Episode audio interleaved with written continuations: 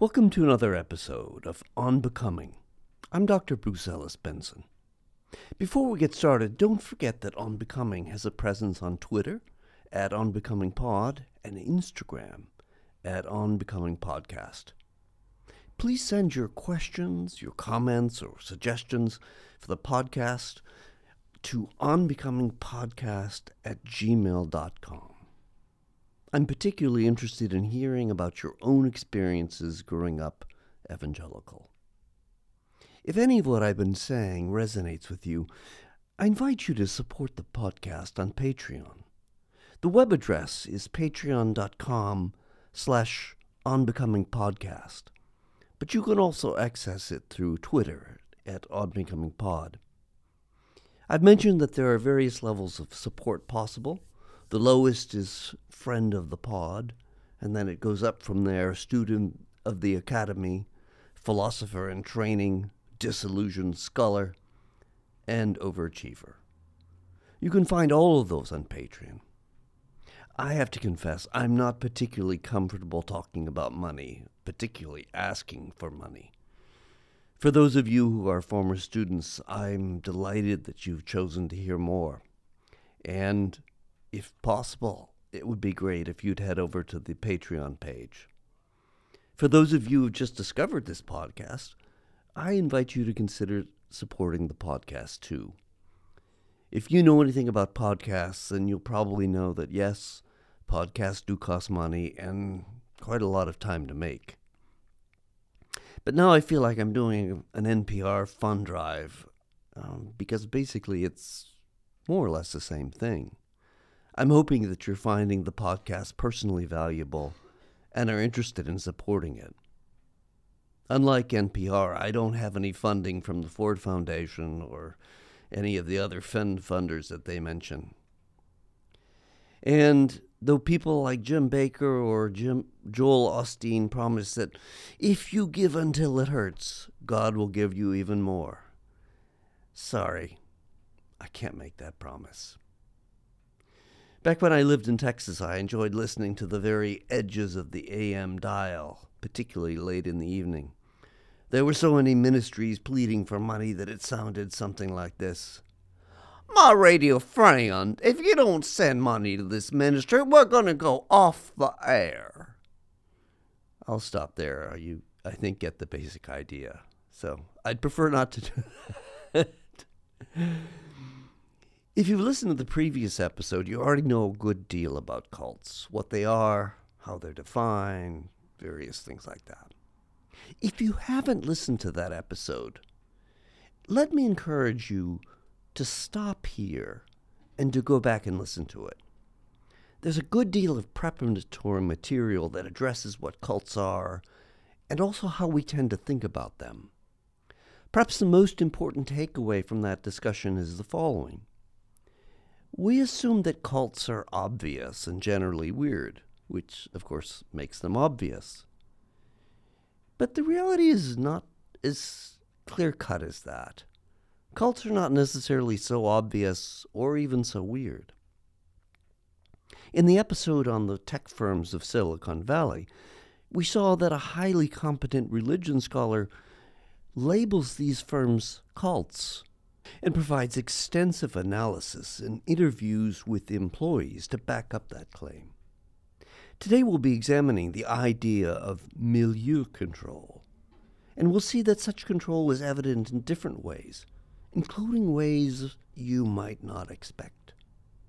In the episode on the tech cults, we didn't talk about milieu control, or at least we didn't do so in those terms. But milieu control is central to the way these Silicon Valley companies operate. We talked about the fact that, for instance, food, high quality food, is readily accessible to many tech employees, often whenever they want it. But depending on the company, employees may never need to leave the compound. Oh, sorry, I meant building. There are places where you can curl up for a nap, or you can play games, and there are many other ways to entertain yourself. Facebook is planning on building a neighborhood for its employees that would include shops and restaurants. Imagine that. You could work during the day at Facebook and then sleep at night at Facebook Village. Yeah, that's probably not going to be the real name. They're probably going to find a name that sounds more authentic. As far as I can tell, such a community isn't designed so that employees are required to live there. But if you can get convenient modern accommodation from your employer at a good price, why would you want to go on the open market and pay the exorbitant house prices that are the norm in Silicon Valley? I've made reference to the Netflix show Unbreakable Kimmy Schmidt, which depicts young women locked in a bunker. The show's opening is the SWAT team freeing everyone. However, that particular cult was the result of a leader kidnapping these young women. I'm sure that has happened, and alas, maybe even continues to happen. But note that the show virtually expects you to think, oh, good, they're being freed from the terrible cult leader. What if instead the SWAT team got there and everyone said, No, we're doing just fine. We kind of like it down here. We, we don't want to leave. That's what I'm talking about. In the case of being locked in a bunker, milieu control is pretty easy and pretty obvious. But what about people who are, at least ostensibly, free to come and go?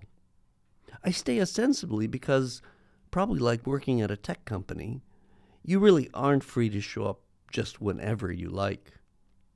In fact, in many work situations, dominate, uh, documented by Chen's book, people talk about how they don't feel free to leave to go on vacation or to go home early because people would notice.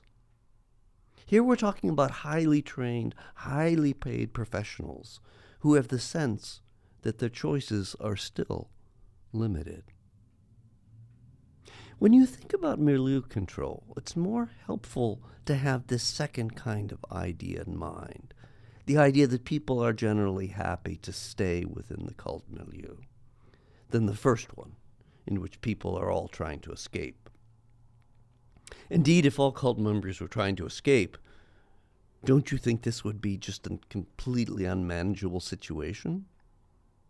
One of the most significant aspects of cults is that people generally join them on their own free will or are born into them. I've used the phrase free will, and for the time being, let's just stick with that. I've never heard of an evangelical organization controlling its followers by keeping them on a compound. But that's not to say that evangelical organizations don't have something like compounds, in the same way that Facebook has something like a compound. Evangelicals tend to create worlds really one big, united world in which one can move from one evangelical environment to another. As a way of getting at this point, consider the location of evangelical colleges. Many of them are located away from the urban atmosphere, and that's fully intentional. Of course, it's also important to realize that evangelicals are not alone in creating built educational environments that are located away from the harms of the big city.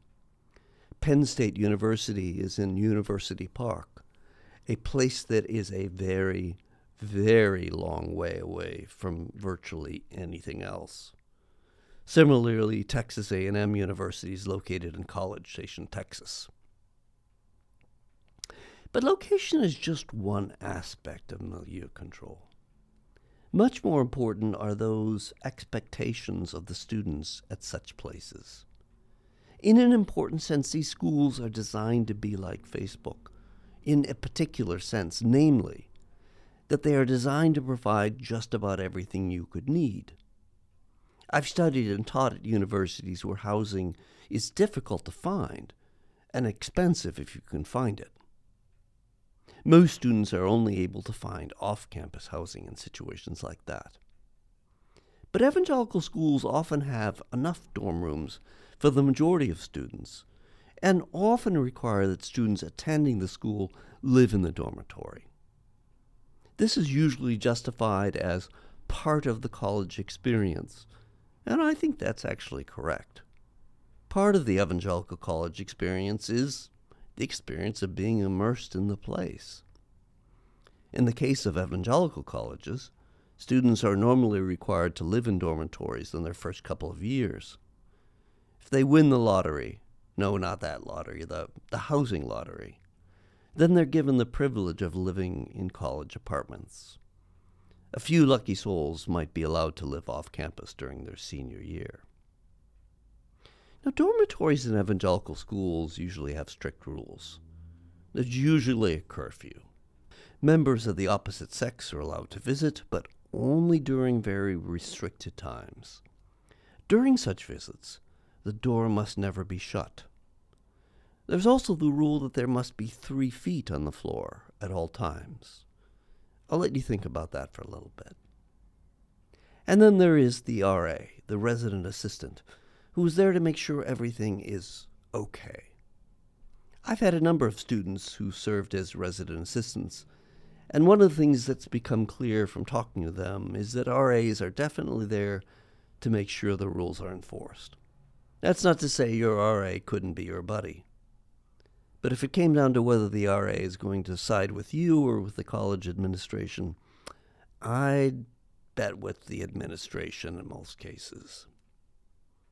Living in a dorm is probably something that most students would benefit from doing, though I'd rather be in Europe than the US for this.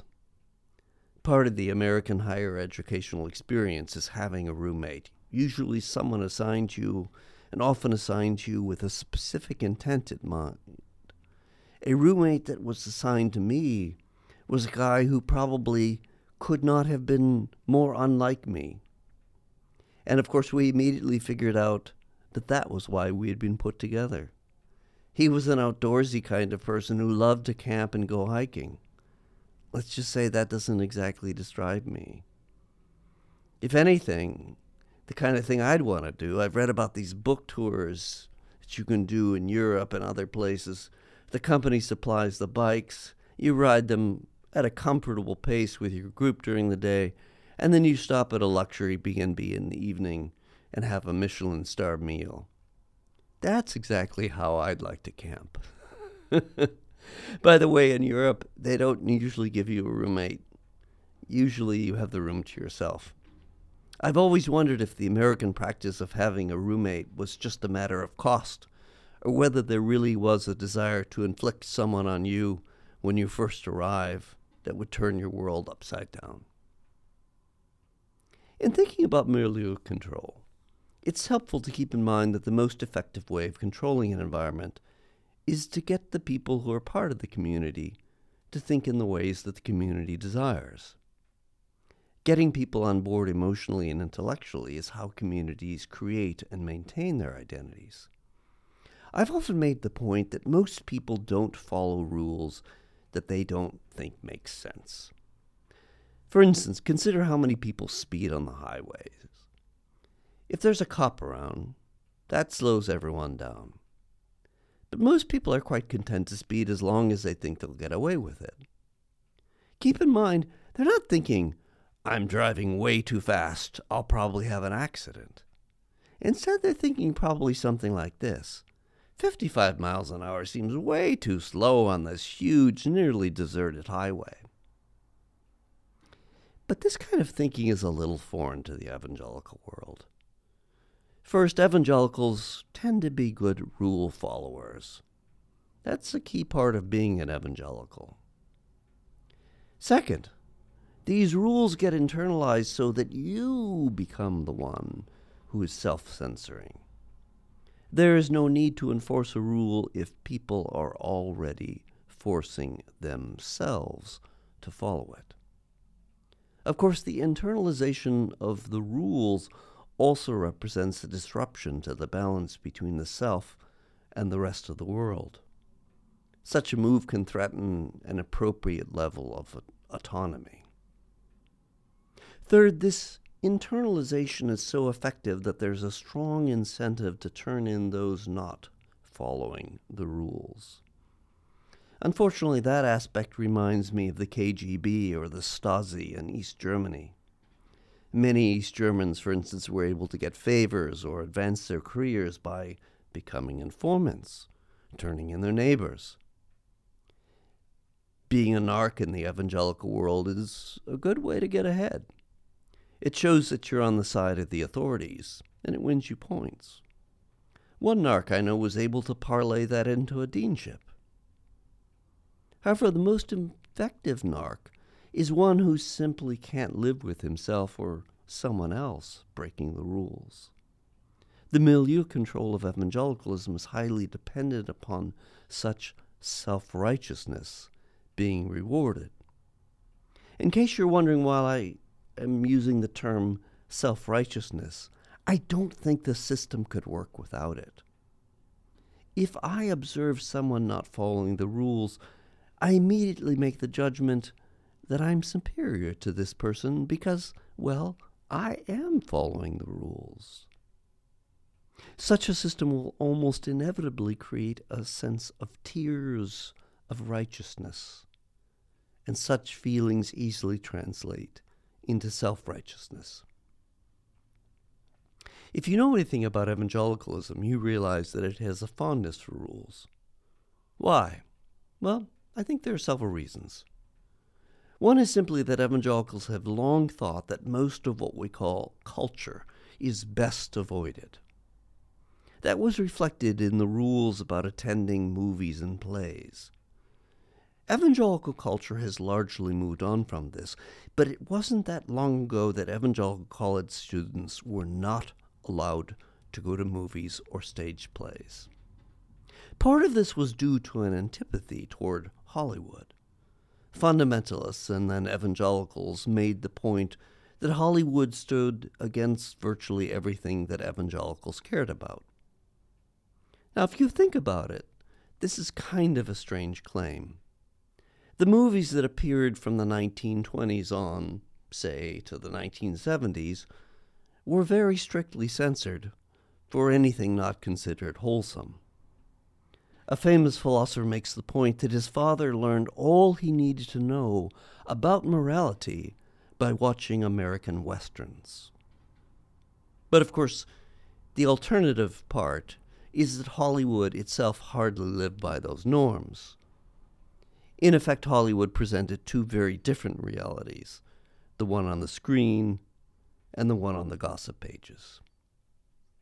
Just to be clear, that was a blanket prohibition.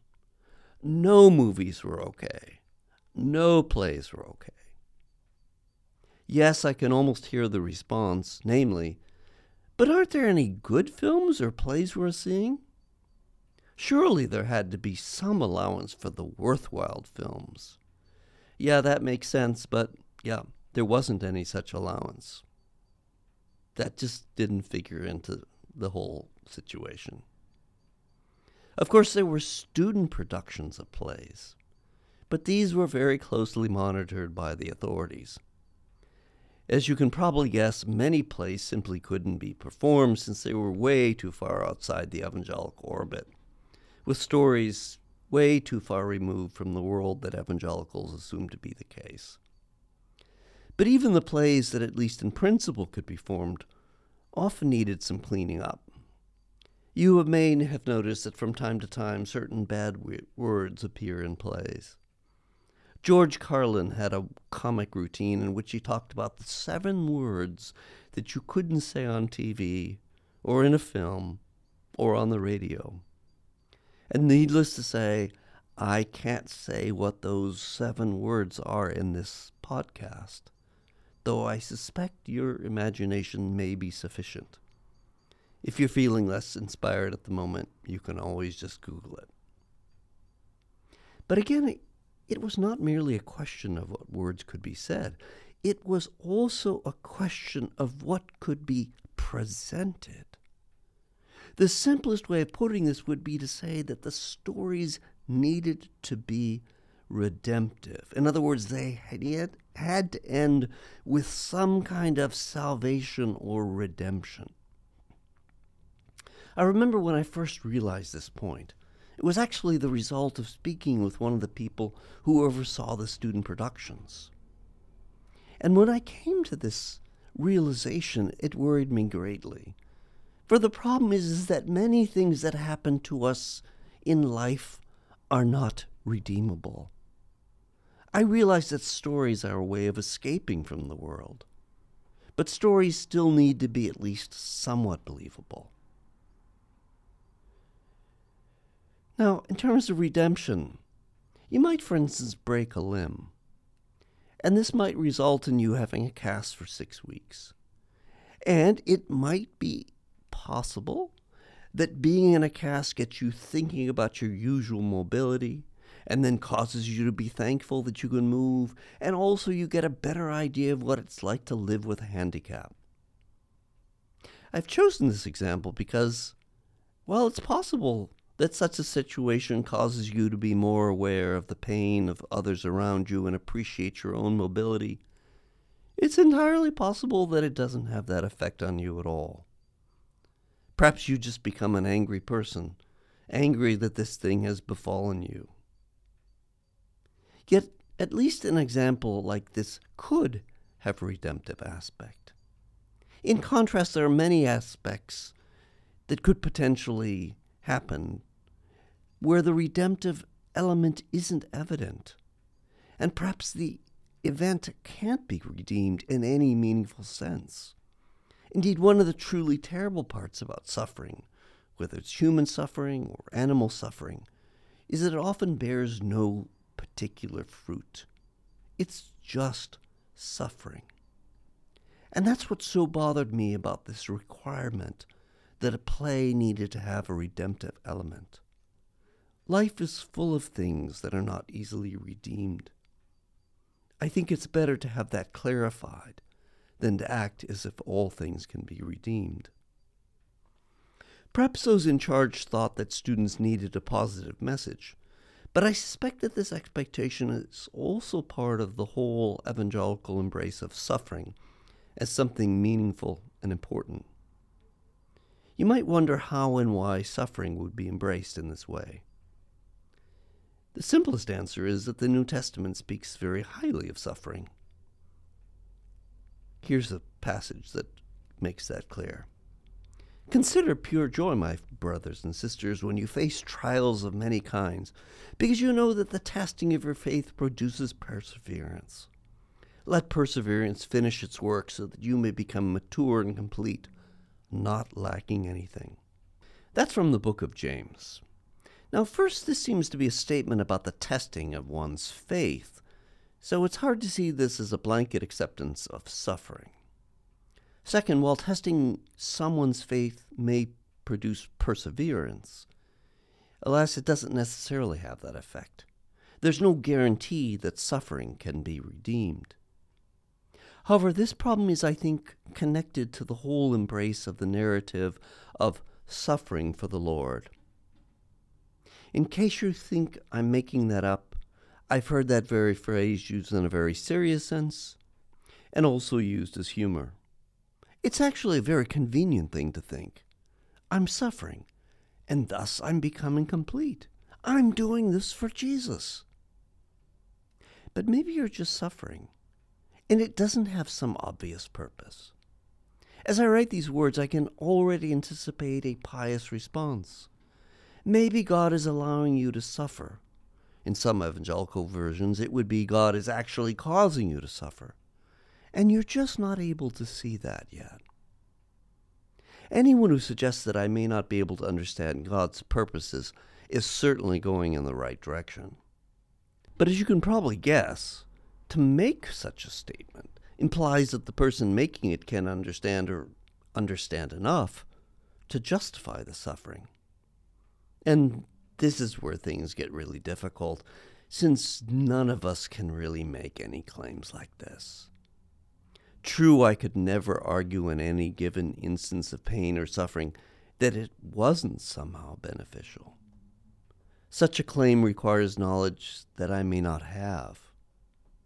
But I think this is knowledge that no one has, so it's hard to see any such claim going anywhere. And just to be clear, I'm also not in the position to say that no benefit came about from suffering.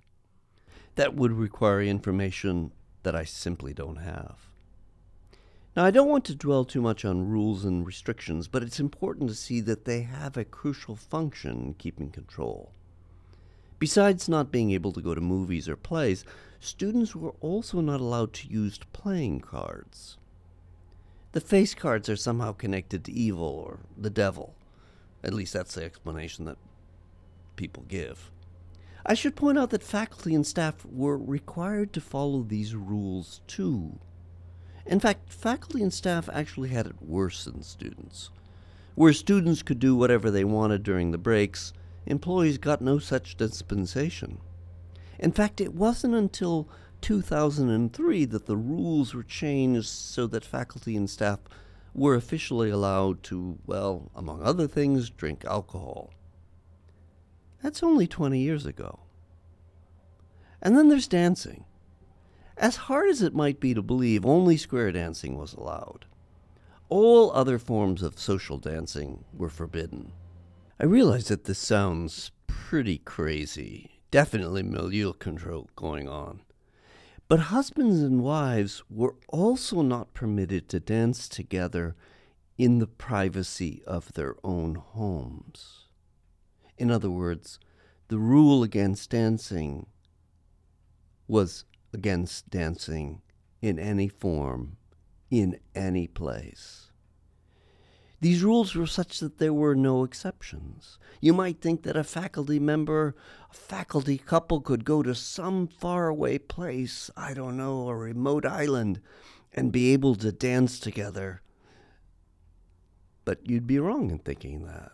The rules applied wherever you were. I hope that point helps you realize that any organization that wants to promote its values always does its best by getting people to police themselves. I have what I think is a good illustration of milieu control coming from my time as a high school student. My parents made a point of choosing a church that would have a good youth group, and that turned out to be the case. There was a woman in the church who had a large house, a property that included a tennis court and a swimming pool, she was a truly, truly lovely person. And I have to say, I feel privileged that I got to know her. In effect, the high school group met at her house every Wednesday and Sunday evenings. If you've never had a group come to your house, especially twice a week, you probably don't realize just what a sacrifice that would be. Since my family moved away from there around the time I started college, I don't have connections to anyone from that part of my life. And I feel sad about that because it was a good group of people, and I certainly felt welcome there. I have fond memories of playing around the world ping pong, hanging out at the pool, and even playing tennis. What interested me, even at the time, was that the experience was very similar to Young Life. It was built around fun. There were, to be sure, more serious times, but those were only a part of the total experience. Looking back, I'm extremely thankful for having this community at church. The reality was that this was my community. Although I attended high school during the day, I didn't see that as part of my community. And here's where things get a little difficult. Did I benefit from being part of this loving and caring community? Oh, entirely so. In fact, I can't think of anything negative about the experience as a whole. But I've also come to realize that choosing the youth group over possible connections at high school was the result for me. None of us can go back in life and replay a different scenario, so I can't say that my life would have been fuller or better if I had been more involved in high school, but my guess is that that might have been the case. Further, I want to make it clear that I attended these Wednesday and Sunday evenings out of my own free will.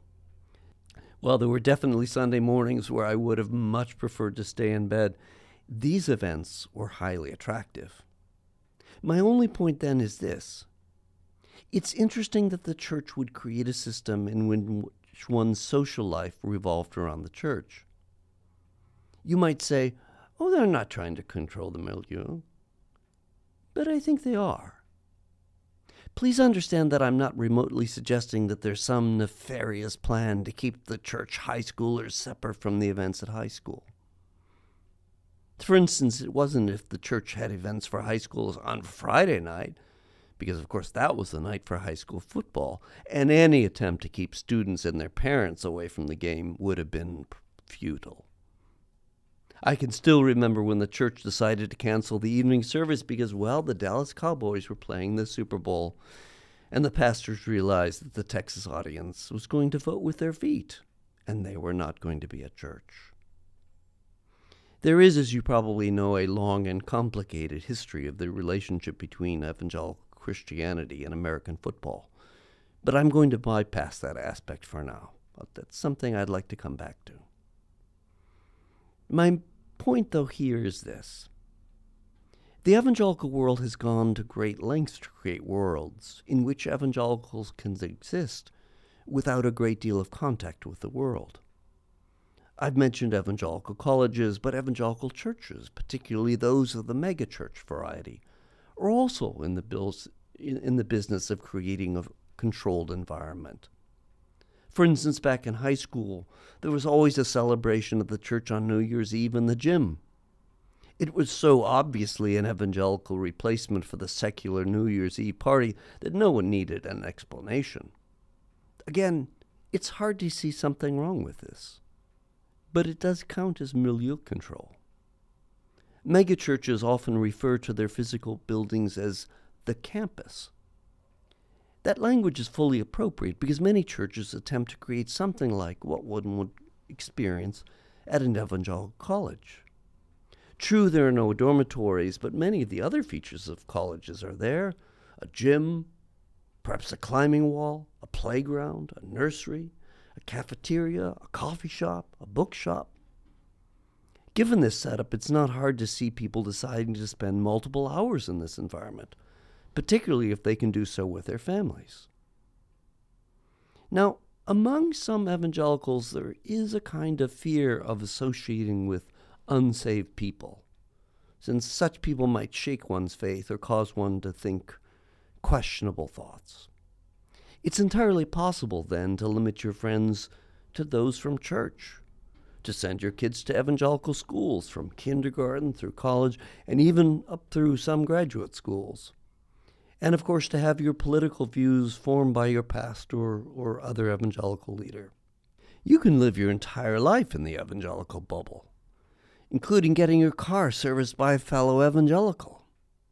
Years ago, friends of mine expressed that they simply didn't know any other people who weren't evangelicals. I say that because I can imagine someone thinking, surely it's not as insular as all that. But that would be to miss what's going on here no one is forcing evangelicals to associate with other evangelicals. Instead, it's happening very smoothly and effortlessly. Of course, there's an important factor at work here. Evangelicals identify themselves and one another on the basis of setting up a barrier between themselves and what's called the world. I've not mentioned that, at least in one passage, Paul sounds like philosophy is somehow to blame. He says, Watch out that no one takes you captive through philosophy. In my first book, I spent quite a bit of time examining what Paul means here. But anyone just reading such a passage is probably going to think less of philosophy.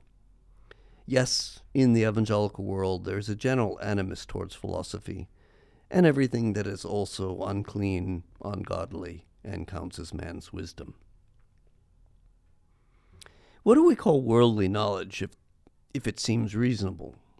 Ah, the answer is temptation. From my earliest years, I can remember hearing about false prophets who lead people astray. This quotation comes about from the first letter of John.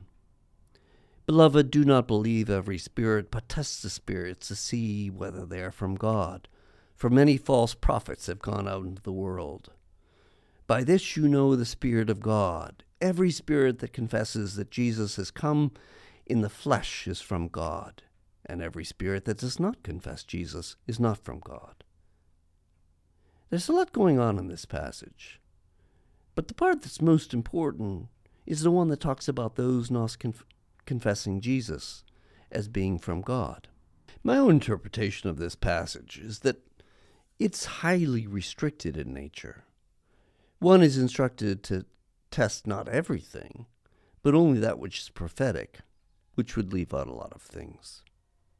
However, it's not hard to see that a casual reading of this text could lead one to think the world is divided up between that which confesses Jesus and that which doesn't. And it then it doesn't require much further reasoning to think that we should stay away from everything which doesn't affirm Jesus directly. But of course, if we go with that hermeneutic, then a lot of what we call culture is at war with Jesus and the gospel. Such a dichotomy is very hard to live out in practice. If the world is bad, is there anything acceptable out there for an evangelical? Are evangelicals allowed to live in the world? We talked about banning movies, plays, and playing cards. What about watching television, or reading the newspaper or a magazine? Now, at this point in time, evangelicals have relaxed quite a bit in regard to such things. And it's interesting looking back because I can remember in the early 1990s there was a prominent sociologist who did a piece on the evangelical movement, and the school where I was teaching at the time was very prominently featured. And the person writing the article was pointing out that the world was, certainly then and even more now, being influenced by evangelicals. In a previous podcast, I mentioned Jimmy Carter, but many people thought of Ronald Reagan as a committed Christian. And the 80s were a time when evangelicals became particularly strong. It was possible back then to think that the milieu control could be extended to include the world outside of Christianity. The most obvious way in which that control has been extended is the recent Dobbs decision. Judging from what evangelicals are saying, many of them would like to see that influence extend more broadly. Here I'm talking about the move toward Christian theocracy, an idea that has been around for a while, but now has gained more adherents. Only a few days ago, I came across a quote from Francis Schaeffer. Francis Schaeffer is the person I mentioned, I think, in the previous episode, who was highly influential in the change in evangelical attitudes regarding abortion. But what I discovered was that as far back as the 1960s, Schaeffer was already advocating that Christians needed to change the laws of the United States to reflect their Christian values. If you're following what's going on in the United States at the moment, you'll realize that evangelicals see themselves on a roll, as in, this might just be the beginning. Perhaps that will turn out to be correct, though that's an issue for a very different episode. What particularly struck me, though, about this article on evangelicals back from the early 90s was that the author suggested that as much as evangelicals were eager to change culture, culture would end up changing them far more than they would succeed in changing the culture around them. That prediction was made exactly 30 years ago, and I think it was prescient. Evangelicalism has been changed by culture, much more than it has been an agent of change for culture. Note that I've been talking as if the pressure to conform might be coming from the church. But as we've noted, fellow evangelicals often take it upon themselves to police other people. There's still something stronger at work here, though. If you grow up in evangelicalism, it's the only world you know. You are told quite a lot of things about those other people, the worldly people. And you're told that their lives are hopeless. That's an important part of being socialized by the evangelical world. Now, of course, one can make the much more general point that children are going to be socialized one way or the other. It's this point that makes me very wary of speaking of indoctrination, which seems to have negative connotations no matter how well you qualify it or explain it. Non religious people sometimes accuse religious people of indoctrinating their children. But if teaching a kid about the world counts as indoctrination, well, then every parent is in the business of indoctrination. Here, there's an important point. Children can be indoctrinated in the sense that they are told, this is the way things are, without leaving any room for questions or wondering if maybe in fact things might be different. The more that dynamic is at work, the more that dynamic of this is the way things are, the more early education ends up being like indoctrination. If you think about it, there are all kinds of ways that parents can qualify the things that they say. Still, the framework that evangelicals give their children is generally not very expensive. There is a very strong sense of us versus them. Note that this kind of thinking proves to be an important part of milieu control. Children are taught that the world out there is a nasty place. It is, alas, extremely common in evangelical circles to be given a pretty stark choice. You can either choose to accept Jesus as your personal Savior, or you can join the forces of the world that lead to perdition. In at least one previous podcast, we've talked about the fact that human beings are, to use Emile Durkheim's language, homo duplex. He puts it like this Far from being simple, our inner life is something like that of a double center of gravity. On the one hand is our individuality, and more particularly our body in which it is based. On the other hand is everything in us that expresses something other than ourselves. Not only are these two groups of states of consciousness different in their origins and their properties, but there is a true antagonism between them they mutually contradict and deny each other. Now, there's very much going on in this short passage. So, here I simply want to point out for the moment that we humans, while we tend towards individualism, are also fundamentally connected to other people via the family, the church, the state, and of course all the other ways in which people connect. We have a strong desire for family, which may be a literal family, or it may be the family that we create that we call friends. The evangelical community is first and foremost about belonging to an exclusive community those who are in versus those who are out. In this respect, it's kind of elitist. If you're considered to be a child of God, then guess what? You become more important. Given certain Calvinist doctrines that are found in evangelicalism, you might decide that you're a member of the elect, the people whom God chose before the creation of the world. You can see how being chosen in this sense could give you a sense of having privilege.